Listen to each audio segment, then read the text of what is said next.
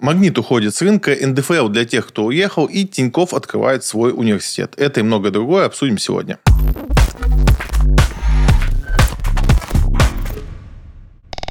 Магнит перестал быть голубой фишкой. Что происходит с ритейлером? Э, ситуация примерно следующая. Паниковать пока рано, но происходит странная картина. Первое, что происходит, то, что «Магнит» э, не удовлетворяет э, требования московской биржи по предоставлению ряда документов, и из-за этого московская биржа понижает его в рейтинге. То есть они просто перестали отчитываться так, как это должны делать, поставлять документы в московскую биржу. Из-за этого их понизили. Что это значит для инвестора? Пока ничего. Но надо понимать, что так как теперь магнит торгуется в третьем эшелоне, его не покупают ряд больших организаций, типа страховые компании, какие-либо фонды. Они по правилам не могут покупать акции третьего эшелона. Это должно давить на цену акций. Два момента, которые нарисовываются из этого. Магнит точно сознательно пошел на этот шаг. То есть это не такая ситуация, что они что-то там не успели какой-то отчетик сдать, и вот их так понизили. Нет, они знали об этой проблеме. Московская биржа их предупреждала, то есть они сознательно пошли на этот шаг. Факт номер два. У Магнита есть 210 миллиардов рублей на балансе, которые они никуда не используют, и они там просто лежат. И примерно столько же стоит доля нерезидентов, которые заблокированы сейчас. Можно предположить из этих данных, что Магнит специально сейчас пытается сбросить цену на свои акции, чтобы выкупить долю нерезидентов, и такой маневр вполне допустим. Что это для вас значит как инвесторов? Если это действительно произойдет в таком формате, форматов может быть много, то, в принципе, вы практически удвоите свой капитал. Не факт, что это отобразится на цене акций. Это может и должно отобразиться, но там разных манипуляций еще может быть много. И то, как эта сделка пройдет, так как она будет представлена и так далее и тому подобное. В целом, если вы держите акции Магнита почему-то, и вам он нравится, и вы собираетесь его держать дольше, то ничего ну, предпринимать не стоит.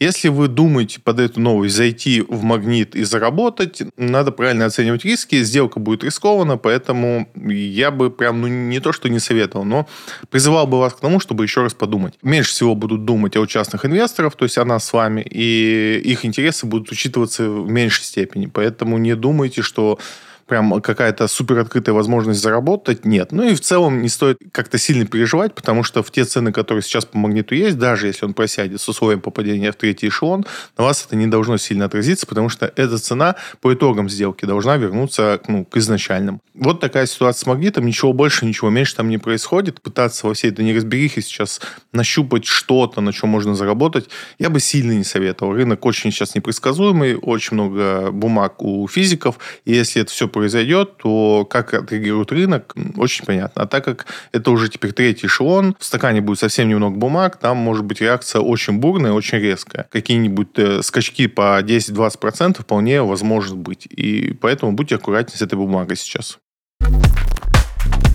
Яндекс сделал заявление о планируемой реструктуризации компании. Много слухов появилось о том, что будет с Яндексом. Большинство слухов Яндекс в официальном своем релизе не подтвердил, не опроверг, но ситуация такая, что, скорее всего, Яндекс разделяется на две компании. Одна компания под руководством э, Волжин, Старая Гвардия, что называется, которая смотрит больше в западную сторону, и тут нет негативного какого-то подтекста, типа, что вот они там смотрят на Запад. Нет, просто у них идеи развития их бизнеса, они больше сосредоточены там. То есть у них проект проекты в ту сторону и так далее. Они хотят отсоединиться э, и увести эту компанию условно в Европу. И останется Яндекс российский, вот эту часть российскую, которую мы как бы и знаем как Яндекс, она остается в России, ее хотят продать ряду лиц, которые в России есть. Насколько это все реально, не очень понятно. Насколько это интересно с точки зрения инвестиций, тоже не очень понятно, потому что до конца непонятно, как это будет реализовано, по каким деньгам это все будет продано. Очень много вокруг этой сделки непонятно, очень много слухов и очень мало конкретики. Опять же, как и в ситуации с магнитом, надо быть очень продвинутым уровнем инвестором, чтобы сейчас в этой сделке попытаться заработать. Не никому бы не советовал, там, не понимая структуры сделки, не понимая того, как рынок на это реагирует, лезть туда. Где-то вы там в телеграм-канале прочитали, что это супер выгодно для Яндекса, и акции вырастут. Это далеко не так, потому что мы, опять же, не знаем всю структуру сделки. Если вот взять все слухи, взять только хорошие и представить, что так и будет, да, наверное, акции Яндекса вырастут. Но э, мы не знаем, как структурно пройдет эта сделка, как это будет оформлено, как это будет представлено, поэтому вот далеко не факт, что это там как-то положительно отобразится на бумагах Яндекса. Хотя на новостях о разделении акции рванули вперед, но опять же тут надо понимать, что мы не всегда правильно интерпретируем новости. Это можно часто увидеть по тем движениям акций, которые происходят. Надо быть чуть осторожнее. Сейчас слишком много непонятного вокруг Яндекса. Тинькофф Банк зарегистрировал собственный университет. Новость, которая достаточно тихо прошла, но мне показалась очень интересной. Тинькофф не первый банк, который запускает свой университет. У нас Сбербанк имеет свой университет. Может быть, не так известен, но он существует и работает. Э, идея Тинькова, как он ее пояснил, в том числе журналистам ведомостей, в том, что есть определенный кризис с кадрами у нас сейчас в стране, и Тинькофф, ну, это не просто банк, это уже такая большая IT-компания, у них есть экспертиза в IT, и не слабая, и правда, IT реализован в Тинькове, наверное, как один из лучших примеров в России. И не хочу там попытаться сравнить их с Сбербанком, немножко все это отличается, но все еще Тиньков э, очень хорошо справляется с теми вещами, которые на себя берет. И экспертиза у них шикарная. Их идея в том, что этой экспертизой можно делиться и через университет готовить там новые кадры для себя.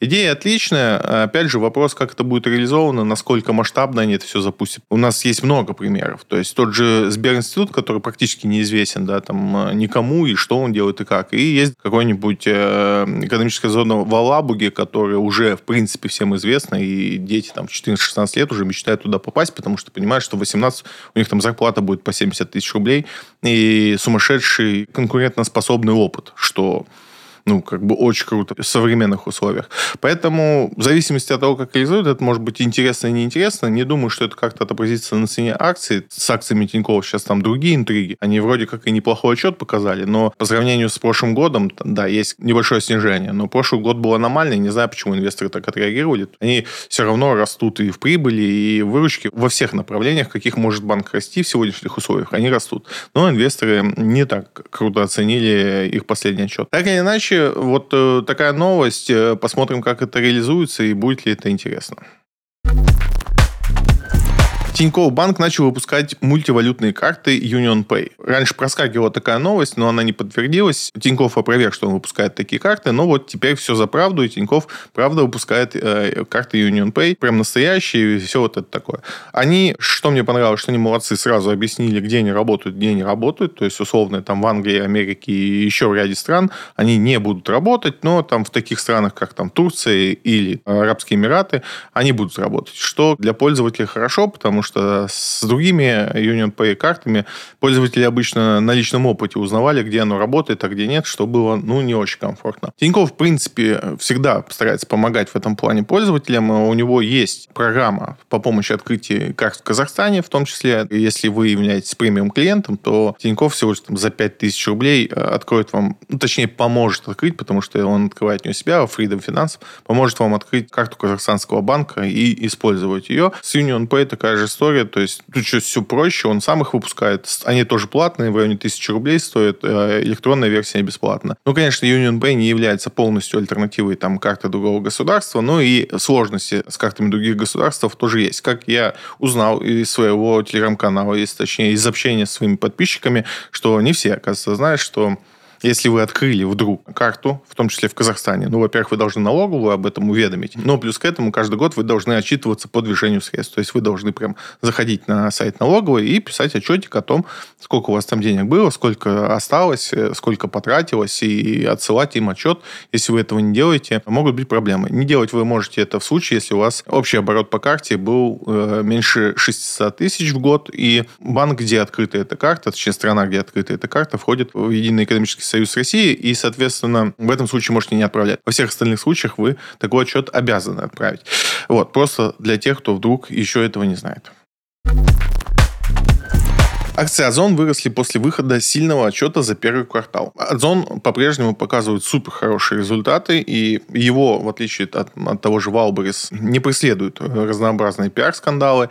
И вроде как все у него хорошо, но по моим ощущениям Яндекс жестко сейчас прессует э, Озон и очень сильно наступает ему на пятки. И у него есть ряд преимуществ, которые в конце концов победят. Я очень люблю Озон, не люблю Wildberries, но и Яндекс Маркет тоже полюбиваю. И наблюдая за тем, как они сейчас э, конкурируют, а у них э, конкуренция не открытая, они не пересекаются друг с другом, а пытаются развиваться параллельно. Есть ощущение, что Яндекс в этой схватке победит. Пока мои ощущения не подтверждаются отчетами. Если мы посмотрим на доступные отчеты, потому что сейчас э, отчеты урезаны, а там тот же Валбрис совсем отчитывается там по своим формулам. Не публичная компания, они могут вообще не отчитываться. То есть ситуация такая, что все еще э, лидер Валбрис, э, безусловный, хотя, конечно, последние вот, э, истории, которые с ним связаны, мы их обсуждали, не говорят о том, что у него есть какие-то преимущества. И в действительности, если вы обратите на то, что открывается теперь рядом с вами, то есть какие пункты выдачи открываются, Вабрис будет встречаться все реже и реже, потому что 90% э, вот этих пунктов выдачи, неважно у кого, у Озона, у Вабрис, у Яндекса, это все франшизная история. То есть это какой-то человек проинвестировал это деньги, свое время, чтобы открыть этот пункт выдачи. И, естественно, чем больше скандалов с Вабрис, тем неохотнее люди открывают такие пункты выдачи. Озон и Яндекс предлагают условия лучше. Точнее так, Яндекс сейчас предлагает самые лучшие условия по открытию ПВЗ ну, пунктов выдачи заказов. Озон в среднем положении, то есть он предлагает не самые плохие условия, и Валберис предлагает как минимум странные условия, плюс бесконечные скандалы, у него сейчас э, ожидаются, ну, прям серьезные проблемы. Пока с Валберис никто не может соперничать. Озон э, отстает где-то на половину оборота. Валберис сильно крупнее, и, конечно, он может все еще диктовать какие-то свои условия, но чувствую это гегемония ненадолго, потому что наши пользователи э, не очень э, лояльны и верны компаниям, которые они выбирают. То есть у нас в стране лояльность к бренду, она очень такая все зависит от выгоды. То есть мы очень легко сменим э, партнера условного, если он ведет себя некрасиво с точки зрения финансов. Вот эти как раз пиар-скандалы, они в меньшей степени влияют на привлекательность бренда. Тут как раз скорее проблема в том, что ПВЗ новое никто не хочет открывать, потому что Валбрис давит именно на эту структуру. Но в любом случае, Озон молодец, они показали, что та модель, которую они используют, она жизнеспособна, хотя я говорю, что мне кажется, что они немножко растеряли ту былую прыть, которая у них была, сейчас немножко проигрывают Яндексу, но посмотрим, как это будет дальше. Газпром не заплатит дивиденды. Что будет с его акциями и рынком в целом? С рынком в целом ничего не будет. У нас там и Сбербанк заплатил, и Лукойл заплатит. Это очень много денег. А Газпром, собственно, не так много должен был заплатить, но, что называется, осадочек остался. С одной стороны, непонятно, почему Газпром заплатил, потому что вроде поди в политике они должны платить, и вроде как еще полгода назад они клялись, что будут всячески пытаться соблюдать эту политику. Но, с другой стороны, очень можно понять, почему Газпром не заплатил дивиденды. Во-первых, если кто не следит, рассказываю вам э, интересные новости. Цена газа практически вернулась к цене там 250-270 долларов за кубометр. И, конечно, не сравнится с ценой 2000 долларов за кубометр, которую мы еще видели годом ранее. Поэтому сказать, что у «Газпрома» сейчас прям ну супер много денег, ну, нет. Во-вторых, мы э, понимаем, что у нас э, закрылся для «Газпрома» огромный пласт денег, которые мы приносили все наши потоки всевозможные в Европу по разным направлениям. Часть из них теперь уже не существует, часть из них находится под давлением в плане того, что, да, даже если газ через них идет, он идет не в том объеме, в котором бы нам хотелось. Да и в целом, даже если он шел в полном объеме, это э, не отменяет того, что мы потеряли две ветки газопровода. И для «Газпрома» это очень сильный удар. Опять опять же, напомню для тех, может быть, кто не знает, у нас «Газпром» эксклюзивно имеет право поставлять газ по трубам за границу. Поэтому для него это, конечно, была большая часть денег. Да, это не значит, что это все его деньги. И да, мы видим по отчетам, что он вполне был способен заплатить но тут надо понимать, что «Газпром» сейчас находится в очень нехорошем положении. С одной стороны, есть история, когда мы говорим, давайте газифицировать нашу страну, и об этом наш президент говорит уже много-много лет, что надо больше газа продавать внутри страны, что у нас уровень газификации достаточно низкий, и с этим можно работать. Но вопрос в том, что газифицировать э, за счет э, средств граждан, это будет очень медленно. Многие, наверное, знают, как у них в регионе обстоят дела с подключением газа в частный дом. То есть это безумные деньги, и это если вам еще везет, и у вас труба вообще э, вашем участке есть. Все равно это очень дорого. А подвести к какому-нибудь населенному пункту газовую трубу полноценную, чтобы распределить по домам, это вообще какие-то несусветные деньги. Да, отчасти там есть наглость ресурсораспределяющих компаний, но в целом это все равно не дешевое удовольствие. Если мы говорим, что да, было бы клево ко всем провести газ потребителям и торговать им, собственно, своим же гражданам продавать. Это хорошая идея, только вопрос, что это безумно дорого, и надо понять, кто это будет финансировать. Отчасти это финансирует и государство, и на местах какие-то истории. Отчасти это финансирует «Газпром», создавая себе дальнейшую клиентскую базу, но это все равно безумно дорого. Если мы говорим о новых трубах Силы Сибири-2 или какой-то поток там через э, Монголию, который вот вроде как оживили, или даже какие-то более безумные трубы, у нас есть проекты труб даже в Пакистан, это все стоит нереально больших денег. «Газпром» никогда в жизни не справится это своими деньгами, ему нужно будет помощь государства, и он будет делать так, как государство его просит, просто потому что у него нет другого варианта. Хотя у него, в принципе, нет варианта. Это государственная компания, и она всегда может проголосовать так, как ей нужно, и мы это уже видели в прошлом году. Вот «Газпром» теперь в такой ситуации. Не стоит ждать от этой компании каких-то сейчас сверхвысот, как там мы видим это в Сбербанке. Да, санкции поменяли немножко бизнес, но их основной бизнес, он был в России, и за пределы его хоть и выходил, но это была небольшая доля прибыли. «Газпром» же в России получает, э, наоборот, минимум своих денег, и большую часть денег он получал за границей. Сейчас это обрезано, и, может быть, если не до конца, то очень сильно. И на те деньги, которые он получает внутри страны, уже не пошикуешь, и, собственно, ждать от него супер каких-то показателей, ну, я бы не стал. Насколько сильно это влияет, в общем, на рынок, как мы видим, не так уж и сильно, и, наверное, в дальнейшем значимость «Газпрома» на московской бирже, она вот будет где-то в этих этих рамках, не более того.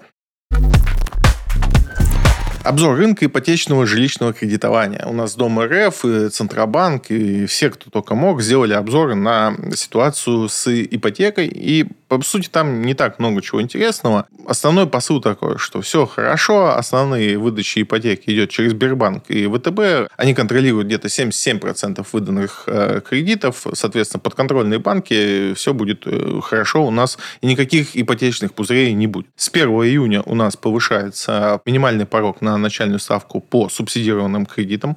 Это очень сложно э, звучит, поэтому сейчас на пальцах попытаюсь объяснить, э, что это значит. У нас есть субсидированные ипотечные кредиты. Это вот которые под 7,7 на новостройки. И, соответственно, теперь минимальный платеж по ним без изменения вот этой ставки 7,7 будет составлять 20%. Если вам какой-то банк даст с минимальным платежом 10% стартовым, то у вас 7,7 увеличится там, до 8 с копейками. Точный коэффициент так и не смог найти, какой будет, но это мы увидим 1 числа. Уже немного осталось. А с 1 января 2024 2024 года первоначальный платеж должен будет составлять минимум 30% от стоимости жилья, иначе у вас э, применяется повышающий коэффициент. То есть ипотека будет дороже, если вы первоначальный платеж будет делать меньше 30%. Мы уже обсуждали, а с чем это связано. Напомню коротко, что застройщики стали вести себя плохо, увеличивать цену кредита, и таким образом у банков организовались кредиты, не обеспеченные жильем. То есть вы покупали в кредит жилье, которое на рынке стоит там 10 миллионов, а кредит у вас на 14 миллионов. И вот эти 4 миллиона ничем не обеспечены. Центробанк э, это обеспокоил, он принял ряд мер для этого, и вот эти повышающие коэффициенты, они идут э, в ту же копилку с мерами, чтобы вот э, таких нюансов не осталось. Тут много было криков по поводу этого, что у нас пузырь, и Центробанк это видит. Нет, дело не в пузыре, а дело в том, чтобы ситуация не пошла не в то русло. Опять же, что касается пузыря, у нас вот есть свежий обзор рынка ипотечного жилищного кредитования, поэтому можно посмотреть этот отчет. Никаких переживаний ни у Центрального банка, ни у других игроков рынка по этому поводу не существует.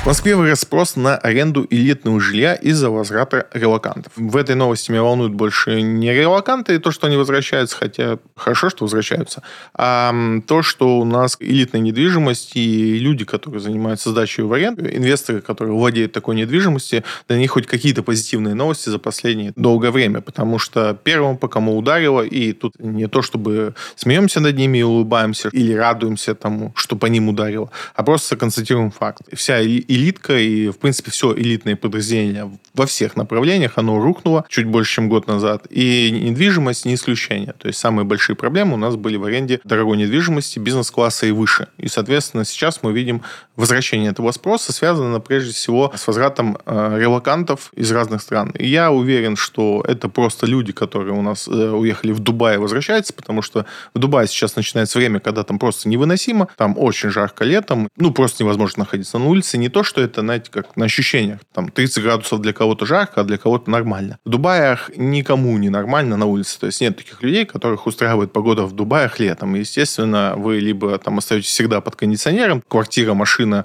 торговый центр и по такому же пути назад. Либо не находитесь там в это время. Очень многие, кого я знаю, кто э, зимует в Дубае, конечно, летом там не проводят время. И, соответственно, вот сейчас они все возвращаются, и мы видим э, рост спроса на элитную недвижимость. Вот такой вот интересный факт.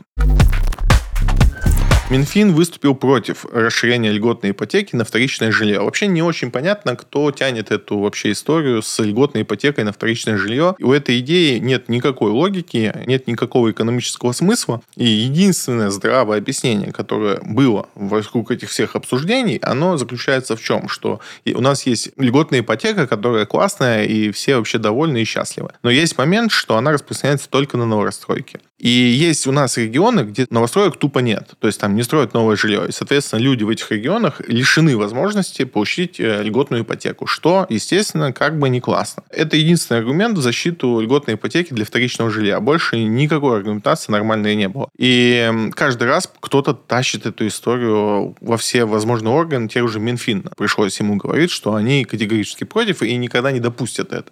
И совершенно другая история – это рассмотреть какой-то конкретный регион или пачку регионов, регионов, в которых действительно есть такая проблема, и сделать эту ипотеку региональной. То есть, условно, в Мурманске можно покупать и вторичку, и льготную ипотеку, и типа все норм.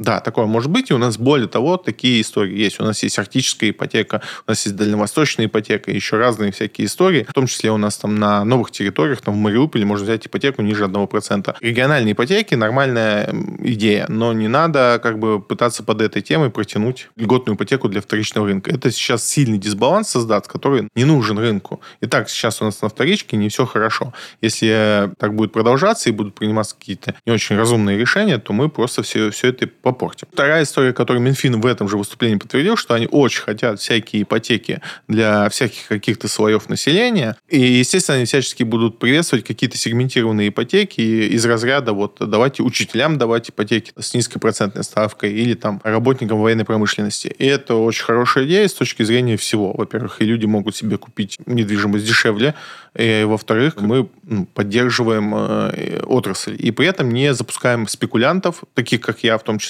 в этот рынок, чтобы не раздувать цены на недвижимость. Поэтому формат этой идеи, он очень интересен. Я думаю, что мы уже буквально через недельку увидим какие-то первые поползновения вот в эту секторальную ипотеку. Не то, чтобы она уже появится, но я думаю, что очень много разговоров летом будет по этому поводу. Правительство планирует за 7 лет наладить производство чипов и станков. У нас тут э, в мире с чипами, конечно, история развивается удивительно. Тут вроде как все похоронили уже э, спрос на чипы, потому что майнинг лег и еще куча всяких историй. Там после пандемии мы там перезакупились немножко, и у всех теперь есть. Вроде как бы наделали чипов столько, что никому не нужны. Но тут вдруг высокий интерес к нейросетям. Все уманулись в нейросети, нужны новые мощности. Чипов опять нет. В общем, спрос на чипы опять супер высокий во всем мире. Nvidia на отчете улетел куда-то в космос. Даже Тайвань Семикондактор, который находится под жуткими рисками каких-то нехороших действий на территории Тайваня, там по-прежнему развивается конфликт Китая и Америки вокруг этого острова. Причем почему-то многие не знают, что Тайвань никем не признанная страна, в том числе американцы не признают это как отдельное государство. Никто не признает Тайвань как отдельное государство, и все его признают частью Китая. Но когда вслух говоришь, что Тайвань это Китай, американцы почему-то перегреваются и тут же предлагают оружие Тайваню. Там очень сложная ситуация, но так или иначе. Там сосредоточено все производство полупроводников, всех чипов, все там. Из-за того, что ну, вот это напряжение началось развиваться буквально там пару лет назад, вокруг него прям завертелось, все начали бежать из полупроводников, из Тайвань Семикондактор. Это была очень хорошая бумага, в том числе я ее покупал. И где-то там на цене 132 она улетела вниз там до 70, то есть почти в два раза сложилась из-за всех этих напряжений и всему остальному. Сейчас она начинает отрастать, потому что опять спрос на полупроводники поднимается. В России не легче. У нас э, есть свое полупроводниковое производство, многие об этом не знают. В лучшее время мы выпускали э, там сим-карты, ну и до сих пор выпускаем, и в большом объеме. Сим-карты, все всякие чипы для пластиковых карт, для карт метро, и вот такие штуки мы вполне себе делаем, даже более сложные системы. Все, что связано с загранпаспортами, с их выдачей, контролями на границе, работает исключительно на российских мощностях, то есть полностью там и процессоры наши, и системы хранения наши. Это не такая тема, что, знаете, там шильдик китайский наклеили. Нет, это конкретно прям целиком наше, прям, прям, прям все наше, ничего чужого нету. Опять же, это не было каким-то там импортозамещением, делали это давно, как эксперимент, можем ли мы вообще что-либо производить. Оказалось, можем и не так плохо, как мы предполагали. Но проблема в том, что мы просто не можем столько провести, сколько нам надо. И сегодня, допустим, у Микрона целая проблема. Они не могут выполнить заказы, которые от банков поступают им просто на производство карт. Ну, чипов для карт. У нас есть взять статистику, вот помните эту историю с э, наклейками на телефоны? У нас тут раздавали все банки подряд. Тинькофф больше всех раздал, но суть не в этом. Раздали 2 миллиона вот этих э, наклеек на телефон. Естественно, они нужны только тем, у кого айфоны. У нас в России по статистике где-то 13 миллионов айфонов. Раздали около 2 миллионов стикеров. Соответственно, еще надо около 12 миллионов. Ну, хорошо, спрос не такой полный, пусть будет еще 4 миллиона стикеров нужно. Компания, которая у нас эти чипы может производить в России, э, не может даже в ближайший год такой объем выполнить, потому что на них еще сим-карты, карты метро и то, что я перечислял для этого. И, казалось бы, самое время дать им кучу денег для того, чтобы они расшили свое производство, но нет. Э, мы запускаем Китай с их производством чипов, а они у них даже дешевле, потому что более массовые. То есть, если у нас чип для пластиковой карты стоит там где-то 175 рублей, нет, 134 рубля, то китайский чип стоит 75 рублей. Вот э, тот момент, когда, казалось бы, ну, осталось немного сделать, чтобы вернуться вообще в производство микрочипов, но нет, правительство на 7 лет там что-то запланировало, и что запланировало, никто так и не понял. Вот такое ощущение, что они просто сказали, ну, мы как бы не бросаем эту тему. Ничего конкретного, какие-то там налоговые льготы и что-то такое. Просто поддержать дешевыми кредитами для расширения производства, ну, это уже совсем другое. Жалко, что мы ничего никак не развиваемся в этой среде, потому что очень как бы надо. Чипы — это все-таки новая нефть э, нашего времени. Жалко, что мы пока как-то не выглядим уверенно на этом рынке.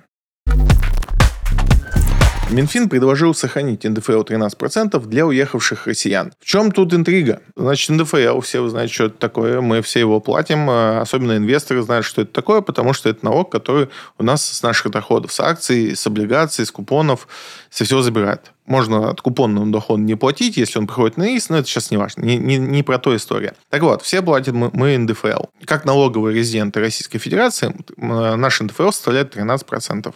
И это касается всего, ну, любых доходов, неважно, на чем вы получили. А вот если вы налоговое резидентство теряете, то ваш НДФЛ вырастает на 30%.